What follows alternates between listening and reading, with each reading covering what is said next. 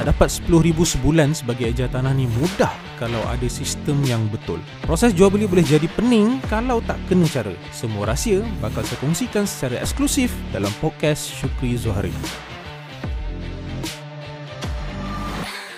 Okey, bismillahirrahmanirrahim. Assalamualaikum warahmatullahi wabarakatuh. Selamat petang, selamat malam kepada semua grup yang uh, semua adik grup kita yang berada dalam ni. Okay, so uh, perkenalan lah siapa yang ejen baru yang belum kenal lagi siapa saya, saya adalah Syukri Zohri, saya akan jadi host anda untuk malam ni. Hari ni kita akan buat sharing session, okay. Kita akan buat sharing session bersama dengan Shazmil dan Herwan. Okay, Shazmil dan Herwan. Okay, siapa tak kenal, ini adalah posternya. So, Shazmil dan Herwan adalah uh, ejen di bawah tim Puan Sally Mings, okay. So, kita nak dengar sharing daripada orang macam mana dia orang konsisten sales setiap bulan dan kita nak dengar juga sharing daripada orang apa aktiviti orang buat setiap hari? Apa orang ni sebenarnya daripada mana? Background apa? Apa yang orang buat selama ni? Macam mana boleh terjebak dengan property so apa yang buatkan orang nak join uh, bidang tanah ni? Okay? So kita dengar daripada orang dan uh, insyaallah Semoga kita dapat manfaat dan bagi impact pada kita semua. Mungkin ada di antara kita yang memang lost, tak tahu nak buat apa ataupun mungkin ada tengah down. Okay? So semoga dapat aura-aura positif daripada Herwan dan Shazmil untuk kita uh, dapat input daripada diorang dan insyaAllah kita akan uh, betulkan diri kita dan insyaAllah kita akan ke arah lebih baik lah. Okay? So, tanpa buang masa, saya ingin unmute uh, as start video, unmute Herwan dan Shazmil. Okey. So tunggu dia orang. Shazmil dan Herwan boleh unmute. Okey, so saya nak buat speaker view. Gallery view. Alright. Okey. So saya buat macam inilah. Okey, Assalamualaikum Tuan Shazmil. Assalamualaikum. Waalaikumsalam. Boleh dengar ke? Boleh. Okey, dengar. Dengar, dengar. Uh, Syazmin, okey ke? Ah, okey, saya boleh dengar. Okey je, clear. Okey, Herwan, okey? Okey, boleh dengar. Okey, so kepada audience, uh, dengar tak suara Syazmin dengan Herwan?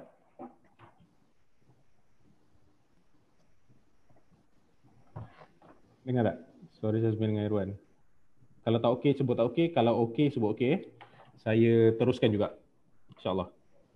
Handsome Sazmel. thank you, okay. thank you lah.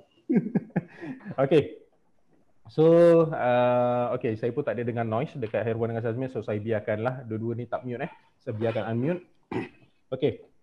Uh, soalan saya yang pertama kepada Shazmi dan Herwan eh.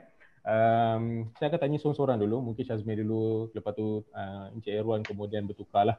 Uh, soalan pertama saya. Uh, pertama kepada Abang Syazmin kita ni. Ha. Soalan pertama, macam mana boleh terjebak dengan bidang property? Dulu kerja apa? Sekarang buat apa? Part time ke full time ke boleh share tak? Dan perkenalkan diri dulu. Silakan. Uh, okay, Assalamualaikum semua. Uh, kalau tak dengar bagi tahu eh. Uh, nama saya Syazmil. Saya join team uh, Miss Sally bulan 3 hari tu masa BOP 1 hari bulan 3. Uh, saya kira jadi ejen uh, baru first March lah. Tapi uh, saya dalam property as an investor saya dah invest dekat 10 tahun lah. Kiranya uh, macam mana saya terfikir nak jadi rent ni uh, sebab saya tengah mencari satu alternative job untuk uh, ganti kerja saya sekarang uh, saya masih bekerja sebagai uh, uh, di sebuah GLC sekarang ni uh, dalam uh, bidang uh, corporate planning. Uh, uh, itu uh, ada apa-apa lagi nak ni ke nak, nak tahu ke? Okay, so 10 tahun lepas uh, dah start bunyi nak dengan property investment lah. Hmm, boleh share berapa banyak rumah dah ada?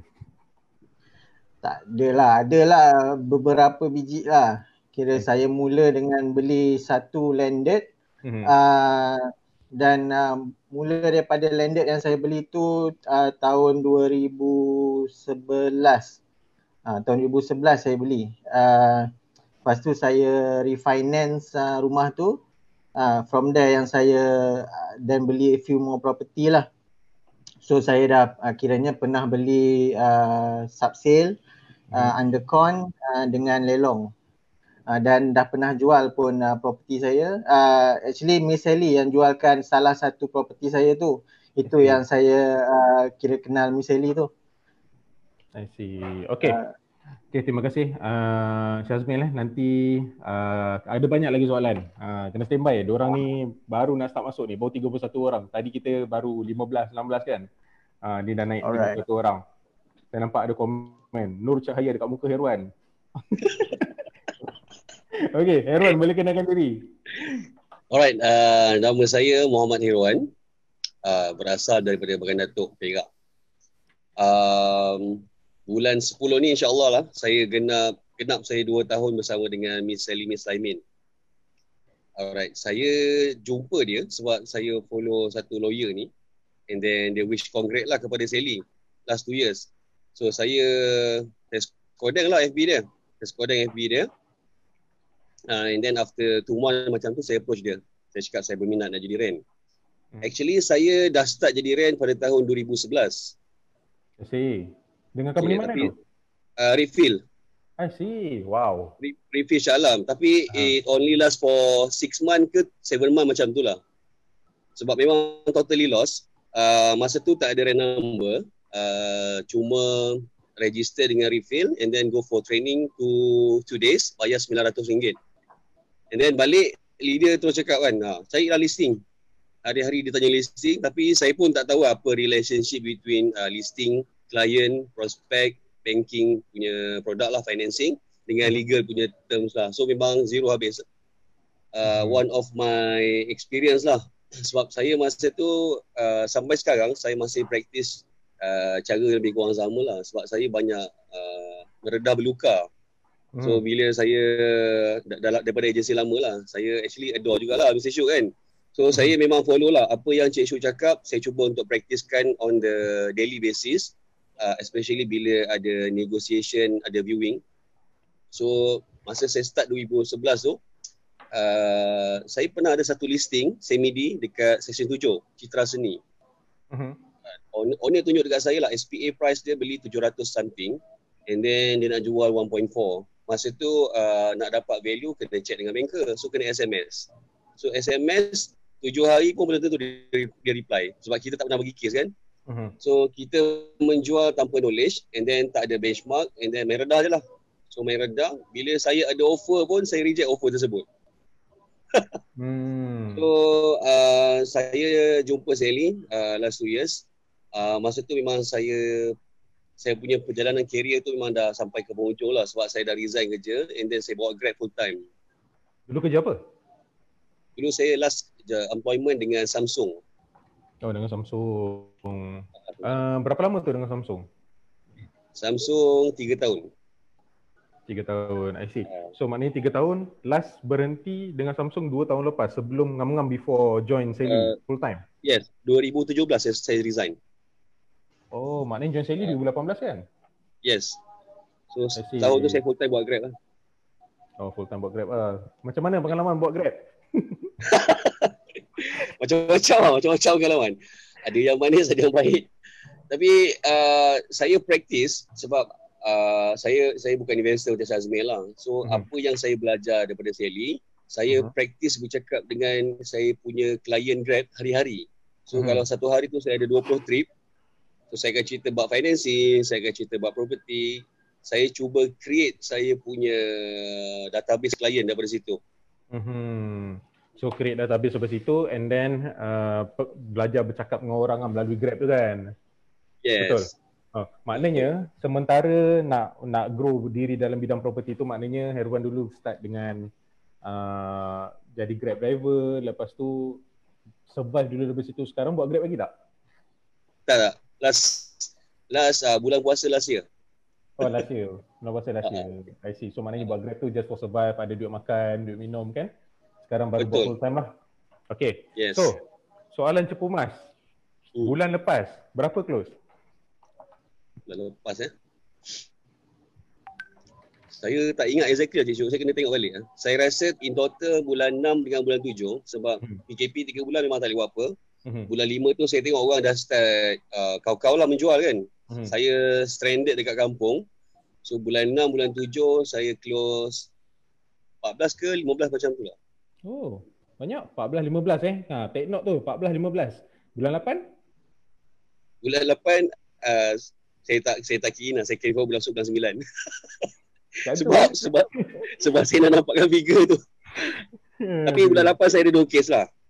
I see. Bulan 8 dua kes uh, lah. I see. Satu satu uh, bangun uh, banglo lah dekat uh, jalan kebun. Oh, kenyang lah sebab besar kan. okay, so uh, total 3 bulan lah. Consider 3 bulan ni lebih kurang 17 kes lah. Betul? Betul. Okay, 17 kes. So dah sepanjang 17 kes ni, uh, kebanyakannya projek ke subsale? Soalan biasa orang tanyalah. Saya memang buat subsale semata-mata. Sajalah.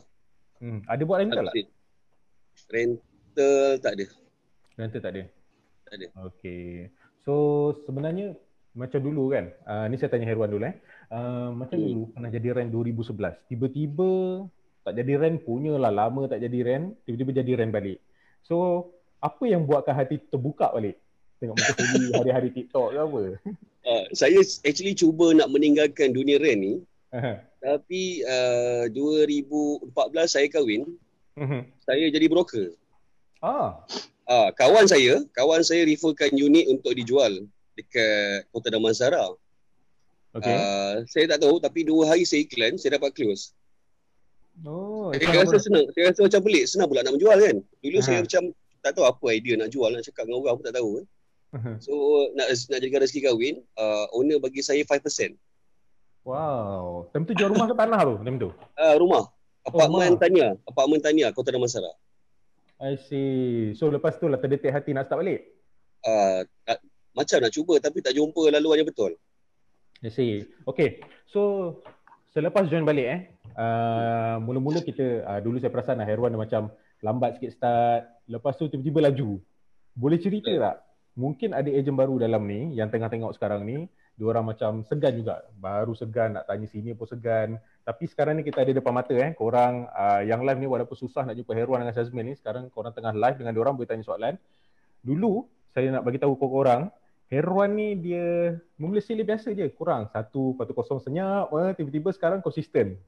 Okay, boleh cerita tak apa dulu yang Herwan buat yang tak menjadi tu dan sekarang uh, apa yang Herwan buat bila menjadi ni? Boleh tak share dengan diorang? Um, actually pada saya, hmm apa yang paling penting adalah uh, to create your own experience. Sebab kita boleh share kita punya pengalaman tapi untuk other people untuk orang feel themselves macam mana how the things works. Daripada kita dapatkan listing kita start prospecting and then kita start marketing kita viewing dan macam mana nak close satu-satu deal ni dia memerlukan uh, actually macam mana eh pengalaman-pengalaman yang tak best lah. Maksudnya uh, masa tu memang tak smooth kan? Dapat, dapat ada viewing ada uh, bila view tak close view tak close so rasa macam give up jugalah. Uh, try to to increase the the spending untuk marketing uh, dekat mudah. Uh, masa starting 2018 tu first month saya close. And then hampir 4 bulan jugalah sendu. Sebab saya saya tak tak tak, tak boleh nak uh, initiate kat mana saya punya uh, capacity lah maksudnya kat mana kelebihan saya mm-hmm. uh, and then masa tu saya start belajar dengan uh, rent senior macam mana dia orang handle inspection, macam mana dia orang handle viewing, macam mana nak dapat feel yang buyer ni boleh proceed dengan booking. So apa yang saya dapat uh, alami sendirilah, uh, tahun lepas saya pernah collect uh, few booking on the spot. Mm-hmm. On the same day lah masa uh, lepas viewing. Mm-hmm. Uh, dia nak tak nak kena bergaul dengan uh, rent-rent senior lah actually. Nak dapatkan rentak yang betul. I see. So normally nak bergaul tu apa nak dapatkan daripada dua orang tu sebenarnya? Boleh share boleh share tak dengan ejen baru ni? Apa yang nak dapat daripada orang eh? Ha nak dapat daripada ejen uh, senior tu. Uh, actually mula-mula nak dapatkan tip and tricks lah. Uh, tip and tricks macam mana bila you sebab semua orang uh, actually saya pernah uh, macam mana cakap eh? Saya saya share je lah eh. Mm-hmm. Saya pernah menyamar lah uh, dalam tempoh, dalam fasa mula-mula tu dalam 2 ke 3 bulan tu saya pernah cuba-cuba menyamar jadi buyer. saya tak suggest kat orang lain tau. Sebab saya saya macam tu uh, masa tu agak agak lost sikit. So saya fikir macam mana dia orang boleh ada closing every week, every every week boleh at least satu satu unit kan. Saya pelik lah. Mm-hmm. Saya ada listing. Saya pun buat cara yang sama. Kenapa tapi kenapa tak close kan? Mm-hmm. So saya find out yang uh, ramai kebanyakan ejen dekat luar orang cuma tunjukkan rumah which is mm-hmm. semua orang boleh buat kan. Uh, sebab untuk create uh, closing tu dia tak boleh on the spot on the same day kita kena create uh, kena strategize the thing from the time dia orang tanya kita pasal this property kan for example macam uh, hi is this unit this unit uh, still available uh, so macam mana saya uh, nak create nak increase dia orang punya interest untuk beli property ni so masa viewing uh, saya nampak yang ramai agent kat luar dia orang practice just uh, inilah rumah ni kan 600 kaki persegi uh, ada tiga bilik dua bilik air uh, condition biasa-biasa So macam mana cik berminat tak? So saya saya jumpa dalam 5 ke 6 ejen-ejen lama dekat agensi luar. Diorang hmm. cuma praktis. Maksudnya the, the ratio untuk closing tu, diorang, diorang go by volume. Hmm. Kalau contoh, let's say one day diorang ada 5 to 6 viewing. Tapi end up diorang practice the same way. Uh, so closing ratio tu jadi semakin rendah lah. Kalau boleh, uh, daripada 6 viewing mungkin kita boleh close 2 satu hari. Uh, so uh, yang pertama lah, Uh, kena make sure the unit mesti be presentable lah. And then the way kita nak communicate uh, macam mana kita nak tunjukkan kepada prospek yang rumah ni adalah rumah impian dia orang. Uh, so itulah saya saya belajar tip and tricks lah daripada ejen-ejen lama. Hmm, okay. So uh, boleh tak saya nak minta uh, minta minta korang semua tulis balik. Dengar ke tak ni apa yang Herwan cuba ceritakan? Siapa yang baru join eh? Siapa yang baru join tadi uh, kita dapat pengenalan daripada Shazmil kemudian Herwan ini saya ada tanya beberapa soalan kepada Herwan. Okay, saya tengok kejap ada soalan tak? Oh ada banyak mengapu dalam ni. Okey. So soalan soalan soalan kejap ya hmm, hmm kejap. Okey nak join Herwan as a core team untuk buat projek oh Herwan sekarang core team ah Herwan uh, sekarang core team ah Oh plan to be. Projek mana? Plan nak jadi core team? Uh, ada enam projek saya tengok saya nak fokus lah. Saya saya actually plan nak move uh, 50% subsale, 50% to project lah. I see. Betul. Hmm. Sebab sebenarnya top performer kita dekat Maxon kalau perasan, siapa yang tak hmm. perasan eh, bulan lepas uh, nama pertama adalah Jotan. Dia punya ED collected dia 249 ribu sebulan. Ha, Herwan ingat tak kita dekat kita dekat Azmi Avid dulu kita punya setahun uh, setahun sama dengan satu kota dekat sini. Bukan satu kota, dua dua bulan. maknanya dua bulan dekat agensi lama sama dengan sebulan eh maknanya dua bulan dekat agensi sini dengan Maxon sama dengan setahun sale dekat top performer dekat agensi lama kita orang. Bayangkan. uh, so dia ada strategi masing-masing lah kan. Tapi kita tak boleh deny lah. So maksudnya kalau korang tengok daripada top 10 tu lebihnya banyak banyak kepada projek. So bila dah ada cash flow lama-lama kita buat sub sale and then move into project tu adalah strategi yang bagus lah. Saya cek soalan ni. Okay, uh, tadi soalan ni ada yang dah jawab. Okay, budget marketing Herwan. Soalan daripada Nazmi. Budget marketing, berapa spend sebulan? Uh, actually last year bila saya plan nak join Maxon, saya memang nak target at least sebulan uh, close at least lah 1 million. So saya target kalau saya nak jual 350k punya property, saya kena jual at least 3 unit. Okay. So um, January, macam mana nak cakap eh? sebab 3 bulan tak kerja kan. Uh, tapi bulan 6, bulan 7, saya spend 1,500. Bulan? Agak mudah. 6. Okay. Uh, bulan, bulan 6, bulan 7? Uh, Seribu setengah lah. Maknanya tujuh ratus setengah lah satu bulan. Betul? Ya, betul. So mudah semata-mata? Hmm, mudah semata-mata. So pegang buyer sahaja ke ataupun ada pegang owner dan buyer sekali? Um, mostly saya close sendiri lah. Tapi yang saya QA rasanya dalam tiga ke empat unit. QA tiga ke empat unit. Eh, daripada tujuh belas tu tiga ke empat. Yang lain semua close sendiri lah. Sebab saya saya boleh feel yang saya boleh jual cepat rumah tu saya saya saya, saya share juga dengan dengan ejen yang fokus kawasan. Uh-huh. Um, tapi within one to two weeks saya dah boleh close dah rumah tu. I see. Alright. Okay. So boleh tolong saya tak siapa yang ada dekat dalam grup ni boleh tolong saya tak? tips daripada Herwan tadi. Yang pertama apa? Uh, yang pertama apa? Okey. Siapa yang tak take note ataupun yang terlambat. Okey, yang pertama adalah uh, yang pertama praktis bercakap. Okey, praktis bercakap, fokus untuk survive dulu. Okey, praktis bercakap. Nombor dua, create your own experience. Belajar dengan JJ sini. Nombor tiga, okey, strategize untuk close deal. Okey, dan dapatkan interest buyer. Alright. Dan seterusnya, unit must be presentable. Kita nak jual rumah tu, unit tu mesti presentable. Okay? So, itu antara poin daripada Herwan. Okay, saya nak sambung seterusnya dengan Shazmel. Okay, Assalamualaikum. Ya, Shazmel. Okay, nak tanya. Diorang tanya ni. First beli rumah, soalan pertama tadi saya perasan. First beli rumah umur berapa? Uh, 2011, masa tu saya umur 26. Oh 26. Eh nampak muda lagi oh. Sekarang saya 35. Eh 35. Ha? Oh bayi heruan lah. Bayi ha, saya 35 sekarang. 35. Bayi heruan lah. Ingat kan. Okey okey betul. Saya tersilap. Okey 35. Uh, first beli rumah tu dekat mana? Uh, first beli rumah dekat actually dekat Ampang. Uh, hmm. Rumah sebelah rumah parent saya. I see. Okay. Uh, so, uh, uh, nak cerita sikit lah. Uh-huh. Actually, uh, macam mana saya start dalam property ni. Uh, actually, rumah yang sebelah rumah parent saya tu sebenarnya parent saya nak beli. Uh, sebab nak besar nak besarkan uh, rumah uh, dia orang lah kan. Sebab rumah sekarang kira rumah teres biasa kecil kan. 20 kali 65. So masa tu kira sebab saya dah kerja, masa tu dah kerja 3 tahun. Uh, so kira saya mampu belilah sebab saya masa tu tak pernah minat pun nak pasal property-property ni tak pernah border nak beli rumah ke apa kan. So mm-hmm. nak jadi ceritanya kira uh, disebabkan mula daripada beli rumah tu niatnya sebab nak tolong mak ayah untuk uh, besarkan rumah sekarang je, rumah family je. So uh, from there saya beli satu rumah tu. Itu yang saya dapat duit uh, cash out refinance banyak jugalah. Sebab saya beli rumah tu pun murah dia, sebab jiran dah kenal lama kan. Memang dia jual hmm. murah gila lah below market. Saya refinance balik.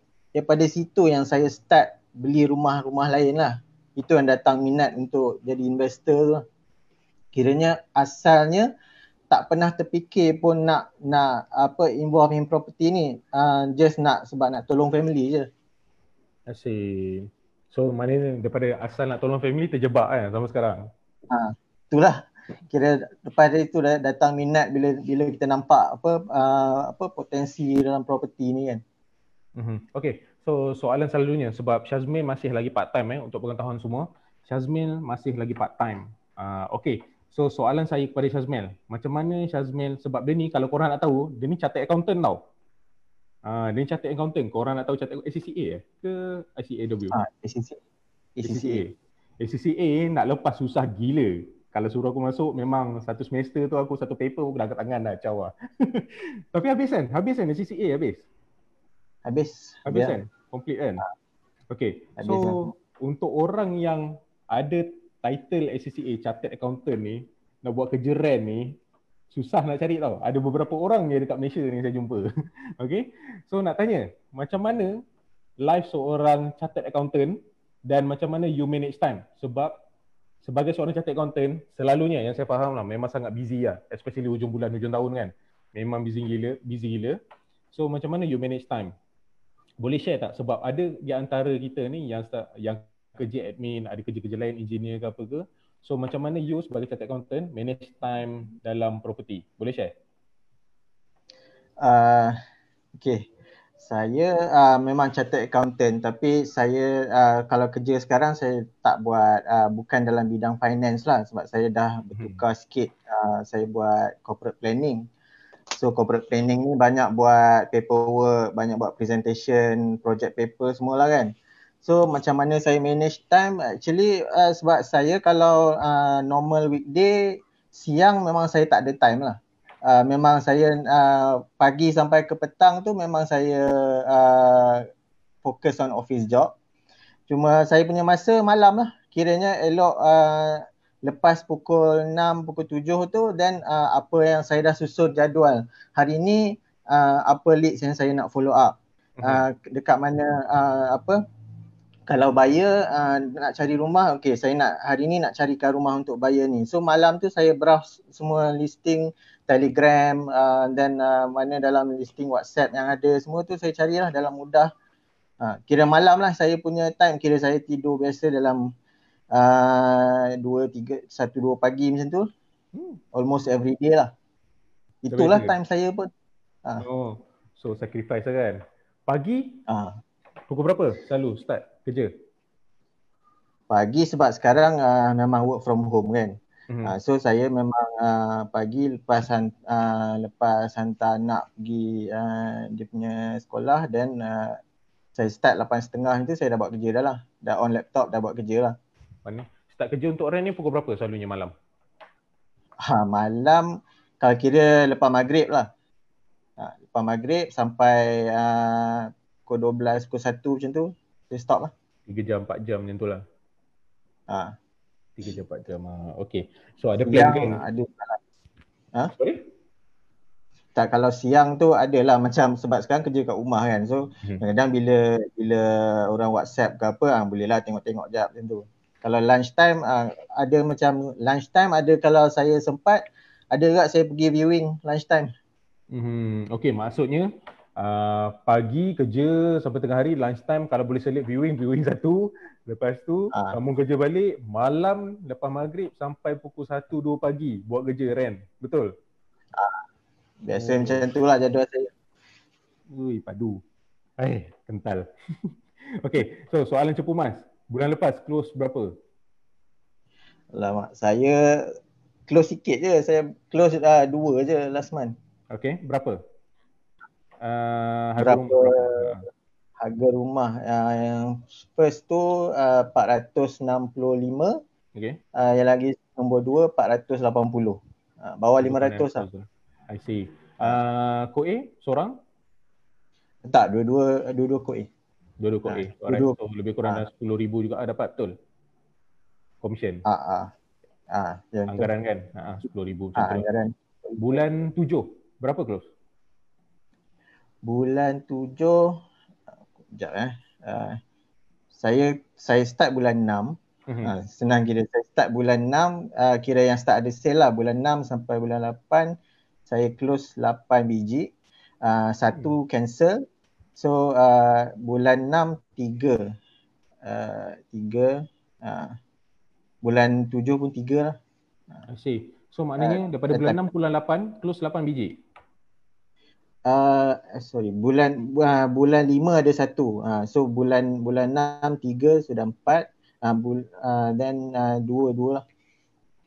Tapi so, satu cancel. unit lah. Satu unit uh-huh. uh, lepas tu satu cancel. Uh, okay lah untuk part time. Not bad hmm, sebenarnya bagus juga tu perform sebab you baru less than six month tapi dah consistent every month betul Okay. Yeah, actually Soalan, yang hmm? itu membantu lah. Sorry? Sebab masa masa PKP yang bulan 3 tu kan tak boleh keluar kan. Uh-huh. So masa tu memang saya guna untuk uh, study semua video yang dalam Maxon Academy tu. Lepas tu bila dah start bulan hujung lepas lepas raya tu yang dah boleh start buat sale tu ah masa tu baru saya all out lah. Hmm. Okay. So tip Sahabat Shazmel, boleh tolong tulis tak? Study video dalam Maxon Academy. Ha, jangan malas. Okay. Study video dalam Maxon Academy. Okay, Shazmel. Uh, soalan daripada diorang. Okey, soalan daripada diorang. Apa banyak sangat peminat heruan ni? Muka macam keklik. Okey, so soalan kepada Syazmil. Uh, soalan kepada Syazmil. Okey, sekejap. Kena scroll. Platform iklan mana yang Syazmil guna sekarang? SNU Rent. Boleh share? saya uh, saya ada mudah uh, hmm. yang uh, apa proniaga tu.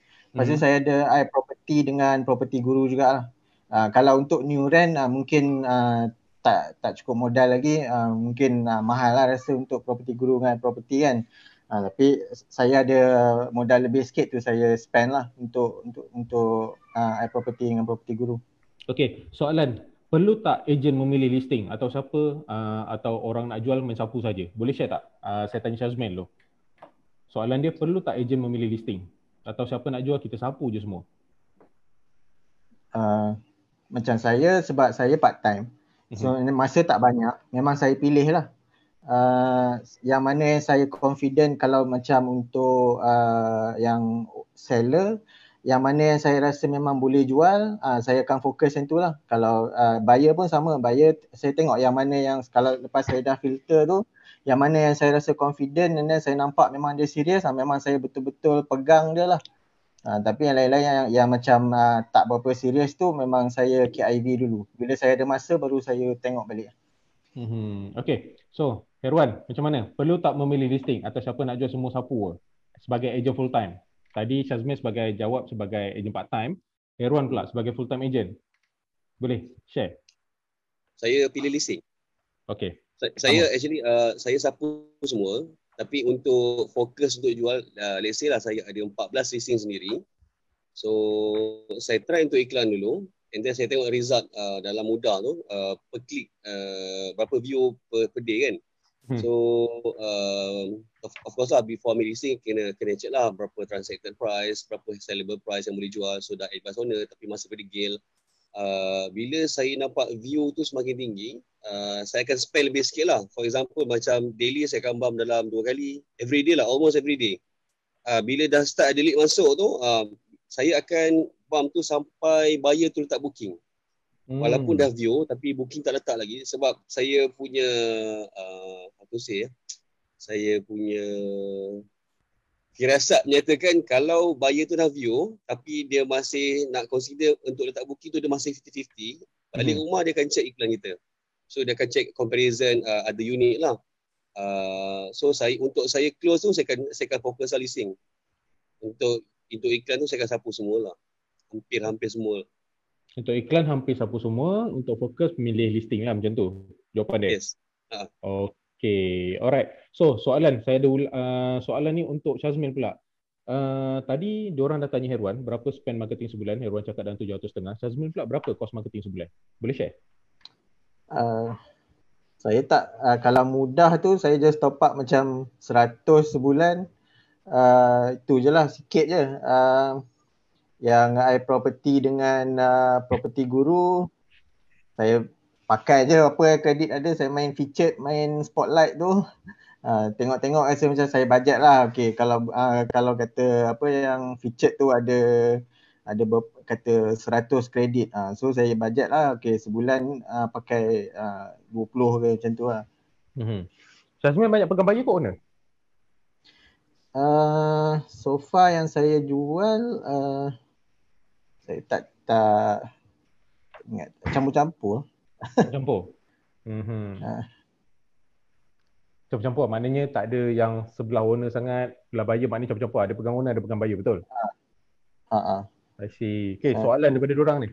Macam mana dapat owner sebagai part time? Macam mana Shazmin dapat owner? Boleh share? Uh, mula-mula uh, untuk dapat owner ni yang uh, awal-awal memang uh, kawan-kawan lah. Kawan-kawan, uh, ex-boss, uh, ex-boss apa semua kira office mate lah. Uh, tapi sekarang ni bila saya dah ada I property dengan property guru, uh, banyak juga saya dapat uh, apa owner daripada sana dan memang dia orang contact saya sebab uh, dia orang kata bila dia orang uh, buka property guru ke i property tu dia kata nama saya nampak kat atas maybe sebab saya pakai featured ke apa kan uh, so dia orang nampak uh, saya punya nama naik dulu lah so dia orang klik itu dulu kot I see. Okay. So sebagai agent part time eh, uh, sebagai agent part time, rasa-rasa dengan usaha yang ada sekarang ni agak-agak nak berhenti tu bila? Ke ada plan nak berhenti ke ataupun uh, you ada plan sendiri next nak buat apa? Uh, memang uh, bila saya buat rent ni memang kira saya punya uh, target tu memang saya nak berhenti kerja lah. Hmm. Satu sebab uh, saya punya kerja sekarang uh, saya kontrak. Uh, so contract position ni so memang tak tak secure lah kan. Anytime uh, kira bila habis kontrak tak tahu sambung ke tak sambung kan. Hmm. Uh, And then satu yang uh, keduanya sebab uh, saya dah nampak dah future kalau kerja dalam corporate ni uh, memang uh, apa gaji memang okey. Tapi mhm. itulah masa tak ada. Masa untuk family kan. Kadang uh, sebab saya punya normal schedule uh, kalau pagi tu memang uh, penuh dengan meeting. meeting banyak sebab saya banyak involve project. So uh, Hmm. meeting meeting lepas tu kira kalau kerja nak buat uh, after office hour. So uh, itu yang bila after office hour nak masa dengan family tak ada uh, tu yang saya rasa macam eh tak boleh ni macam ni kalau lagi stay in corporate lama memang saya nampak saya punya bos-bos pun memang tak ada life lah. Hmm. See. So, kalau dapat listing pada kawan-kawan kan, office mate, uh, sebab you kerja dengan GLC, company yang besar, katakanlah uh, you dapat listing pada kawan dengan office mate, dia, dia orang ni tak skeptical ke? Sebab, yalah, ada eja baru ni, dia orang macam, ada yang saya jumpa, ada orang macam banyak sangat soalan dalam kepala. Takut office mate cakap macam-macam, saudara cakap macam-macam, makcik cakap macam-macam. So, you sebagai orang yang berpengalaman dapat listing daripada kawan dengan office mate, boleh share tak? Sebenarnya dia orang ni apa dong fikir sebenarnya okey ke tak dapat listing pada kawan family member ni? Uh, maksudnya ap- apa impression Apa kawan-kawan impression office dengan Ha, kita? okey ke tak sebenarnya? Uh, kalau dalam kes saya uh, okey sebab uh, memang kawan-kawan yang ni memang dia orang dah tahu saya dah involve lama dalam property. So dia orang dah ada trust kat situ lah. Mhm. Uh, so uh, bila uh, sebelum ni pun memang saya dah biasa kalau sembang-sembang pun uh, dengan dia orang pasal property semua. So sekarang bila saya dah jadi uh, rent uh, lagilah dia orang confident uh, maknanya dia orang tahu uh, apa saya tahu benda yang saya buat lah. Mhm. So orang dah ada trust kat In situ lah. Uh, in general saya rasa macam tak ada pun macam orang yang macam uh, apa negatif ke apa tak ada pun semua okey je. Mhm. Tengok, dengar tu. Okey je, jangan fikir banyak sangat. Okey, jangan fikir banyak sangat. Sebenarnya okey je. Kita contact family member, office mate kita untuk dapatkan listing sebenarnya okey. Okey, dengar daripada Shazmel daripada part time uh, agent. Dia pun baru lagi tau. Dia pun baru sangat lagi. PKP tu baru start. Okey. So, untuk Herwan. Herwan ramai sangat ni sebut saya Herwan ni. Kau saya scroll. Apa peminat ni? Okey, kejap. Uh, Okey, Herwan. Hmm, dekat mudah. Okey, ada soalan daripada Izwan. Satu listing yang sama letak dekat beberapa location atau kawasan. Dekat mudah, satu listing yang sama letak dekat berapa location atau kawasan. Okey, faham soalan dia. Uh, dekat mudah, okey, ataupun platform pengiklanan, satu rumah tu you letak dekat location yang sama atau beza. Contoh, kalau rumah tu dekat Setia Alam, you letak iklan dekat Setia Alam, Kelang, Shah Alam dan kejiranan sekitarnya lah. Uh, Uh, macam mana? Boleh share? ada satu unit tu saya close dekat Meru. Mhm. uh, lah. Uh, unit A. Tapi saya post listing tersebut dekat Setia Alam. Sebab Ah. saya perasan bila, uh, macam mana eh? Kalau kita letak dekat alamat Kelang, Mhm. actually dia dia memanglah alamat dia beza. Tapi Meru, uh, kawasan tersebut dengan Setia Alam dah tak jauh lah. Dah lebih kurang dalam 7 minit. Saya tinggal dekat Ceras. Tapi saya banyak menjual dekat Shah Alam, uh, Kelang, Meru. Mhm. tahu kenapa. okay, so kadang-kadang uh, saya tengok kalau macam respons uh, respon viewer agak kurang sebab uh, kalau alamat Kelang tu terlampau banyak. So bila kita let's say lah kita kita bump pagi uh, nanti tengah hari tu dia dah masuk ke page kedua dah. So saya try adjust Mhm. sikit lah. Uh, mungkin try letak dekat setiap alam. Uh, so bila bila orang tanya setiap alam sudah uh, kat mana tapi saya akan akan twist sikit lah. Depends juga. Hmm, then kemudian ni macam mana kita close client tu lah kan. Ha. Normally you layan by SMS ke you call client? Sebab saya Ha ah. kalau depends uh, ada yang saya call uh, kalau macam uh, bila saya reply WhatsApp dia uh, panjang lebar dia tak dia tak dia tak dia tak reply saya akan call lah sebab and then bila saya call saya akan text balik apa yang saya cakap dengan dia I see. Untuk as a reminder lah. yes Okay. So soalan daripada Bahaki saya baru perasan. Apa soft skill buyer uh, nak kom, apa ni macam mana nak bagi buyer convince tu apa soft skill tu Sifu. Uh, tadi Herwan ada cakap buyer um, uh, nak suruh buyer bayar booking on the spot kan. Boleh share tak macam mana you convince untuk dia bayar on the spot? uh, saya create agency saya Okay. cuba create agency um, for example um, eh? okay saya ada close satu rumah dekat Kuala Selangor Mhm. Uh, tapi saya tak pergi view pun. Okay. Uh, bila uh, dalam masa 2-3 hari macam tu, saya dah dapat dalam 7 ke 8 lead. So ada satu uh, one of the prospect yang jadi beli dengan saya lah. So SPA pun dah sign dah, dah settle. Uh, saya create agency. Saya call dia, uh, Cik, rumah ni jarang supply dekat sini. So kalau Encik hmm. tak boleh nak proceed dengan decision hari ini, saya takut nanti kalau saya bawa buyer lain, uh, Encik mungkin terlepas unit tersebut. So saya bukan nak takutkan Encik kan. Kita cuba try to fight your offer. Uh, better lock dulu unit tersebut. Sebab uh, ini bukannya unit yang supply bersepah-sepah. Sebab uh, uh, unit, unit tu agak uh, rumah tu dia unit sikit lah sebab dia end lot. So bila uh-huh. end lot uh, saya gunakan uh, kelebihan tersebut lah. Maksudnya the we call it as USP lah, unit seri punya produk kan. Uh, saya tekankan end lot memang jarang ada supply. Harga tu harga yang quite reasonable. Um, kalau dia tak decide working hari ini, uh, mungkin kalau dia rasa duduk lagi 2 3 hari baru, baru dia fikir rasa macam ah rumah tu yang yang paling sesuai untuk dia nanti dia akan menyesal. So lepas saya call dia, saya akan pitching baliklah terus WhatsApp sampai dia letak booking. So bila dia dah letak booking baru saya jumpa dia untuk saya OTP. I see. Okay. Ha. So soalan ni uh, saya tunggu Syazmil. Uh, saya tanya Herwan dulu. Dalam personal FB banyak cerita pasal property ataupun personal branding? Boleh share? Uh, semula? Dalam personal Facebook lebih banyak cerita pasal property ataupun personal branding? Uh, dulu last year saya banyak cerita pasal property. Uh, tapi lama-lama orang akan berdampak lah. Sebab okay. kalau uh, apa yang saya share dulu, satu hari kena buat at least lima posting. Oh. dulu saya share, uh, kita kena buat lima posting sehari. So hmm. tiga posting berkenaan property and then dua posting mengenai diri sendiri lah. Mm-hmm. Tapi uh, this year saya start branding uh, on on personal branding lah. Saya tak saya jarang post pasal property sah. Hmm. Sebab okay, uh, okay, sebab apa? Sebab dah lama orang menyampah kot. Yelah kita cerita benda yang sama berulang kan.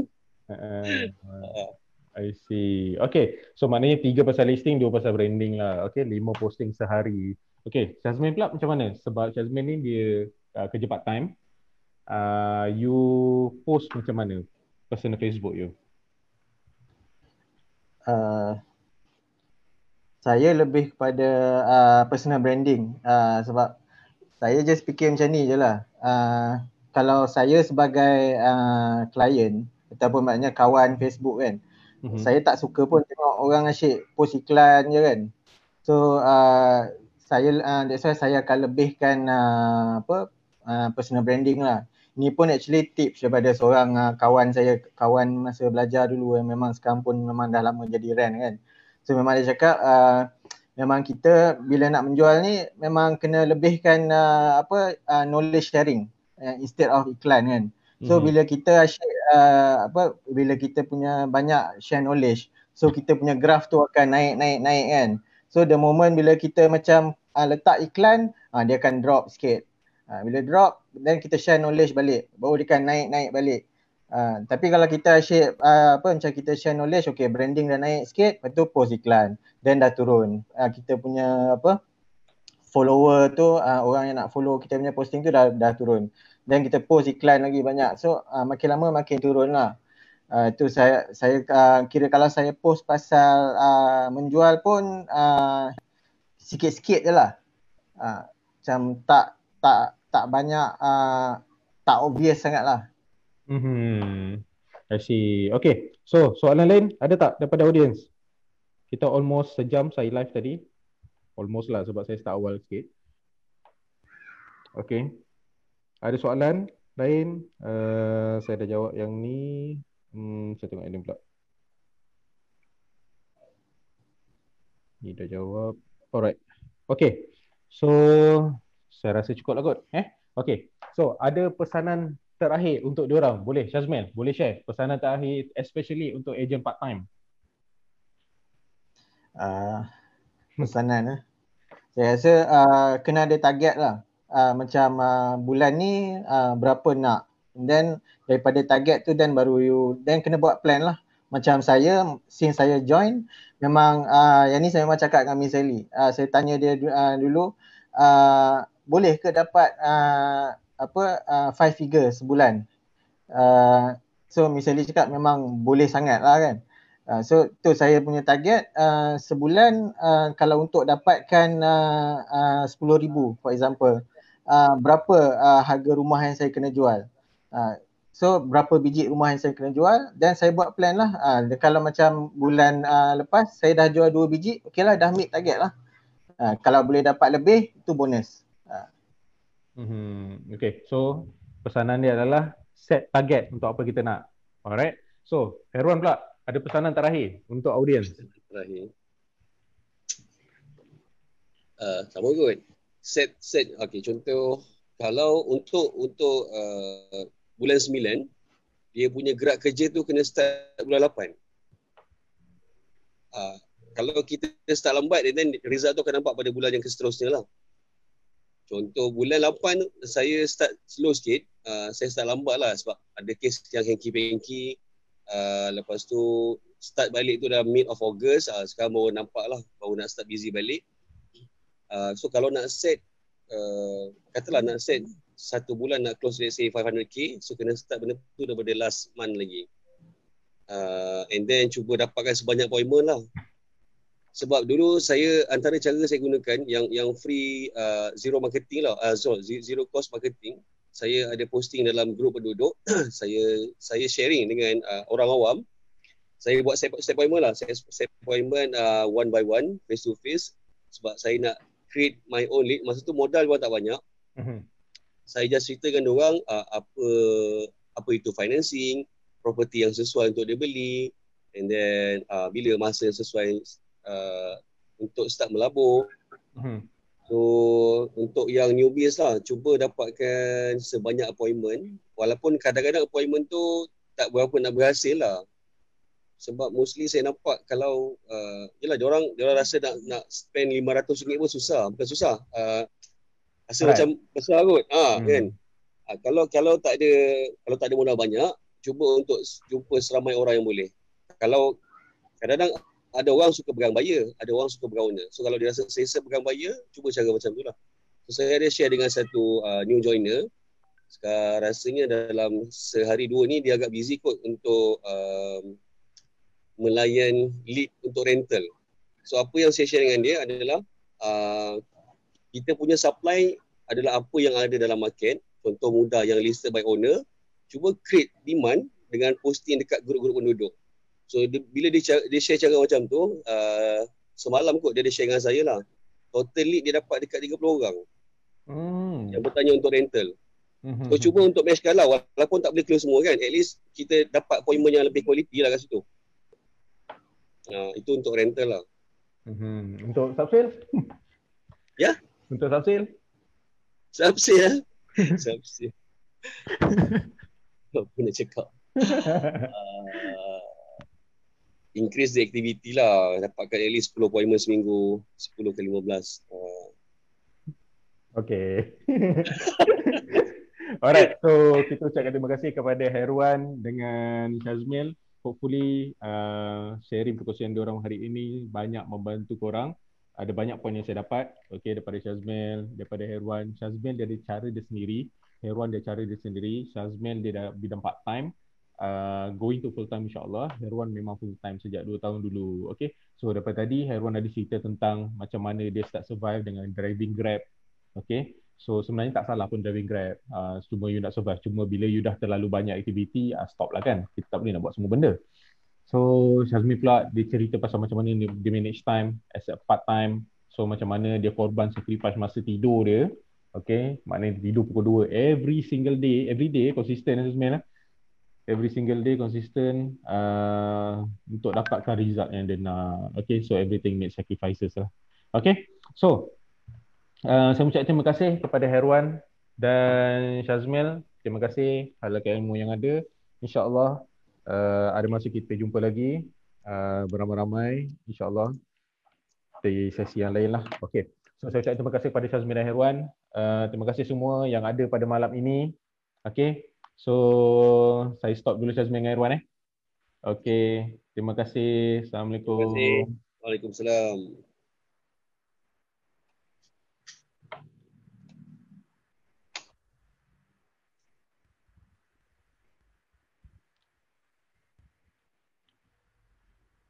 Alright, saya stopkan sekejap. Okay, so korang semua dah dapat sharing daripada Herwan dan juga Jasmine tadi. Okay, hopefully korang dapat manfaat. Jangan lupa, uh, jangan lupa take note apa yang dia bagi tahu tadi. So Herwan ada bagi tahu tentang macam mana praktis bercakap.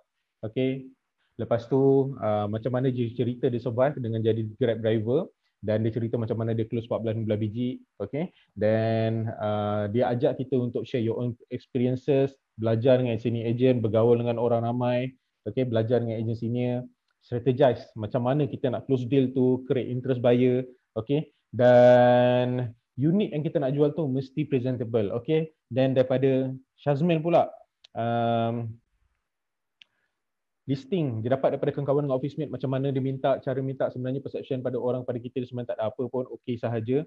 Dan uh, Shazmin juga pesan uh, untuk ejen-ejen part time ni uh, set your target every time you every day lah.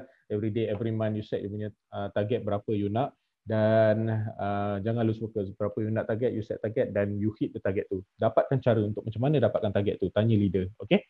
So saya ucapkan terima kasih kepada semua yang ada pada malam ni. Uh, terima kasih. Insyaallah ada rezeki kita jumpa lagi. Dan semoga sharing ini bermanfaat. Dan insyaAllah kita jumpa the next time. Assalamualaikum warahmatullahi wabarakatuh. Selamat malam.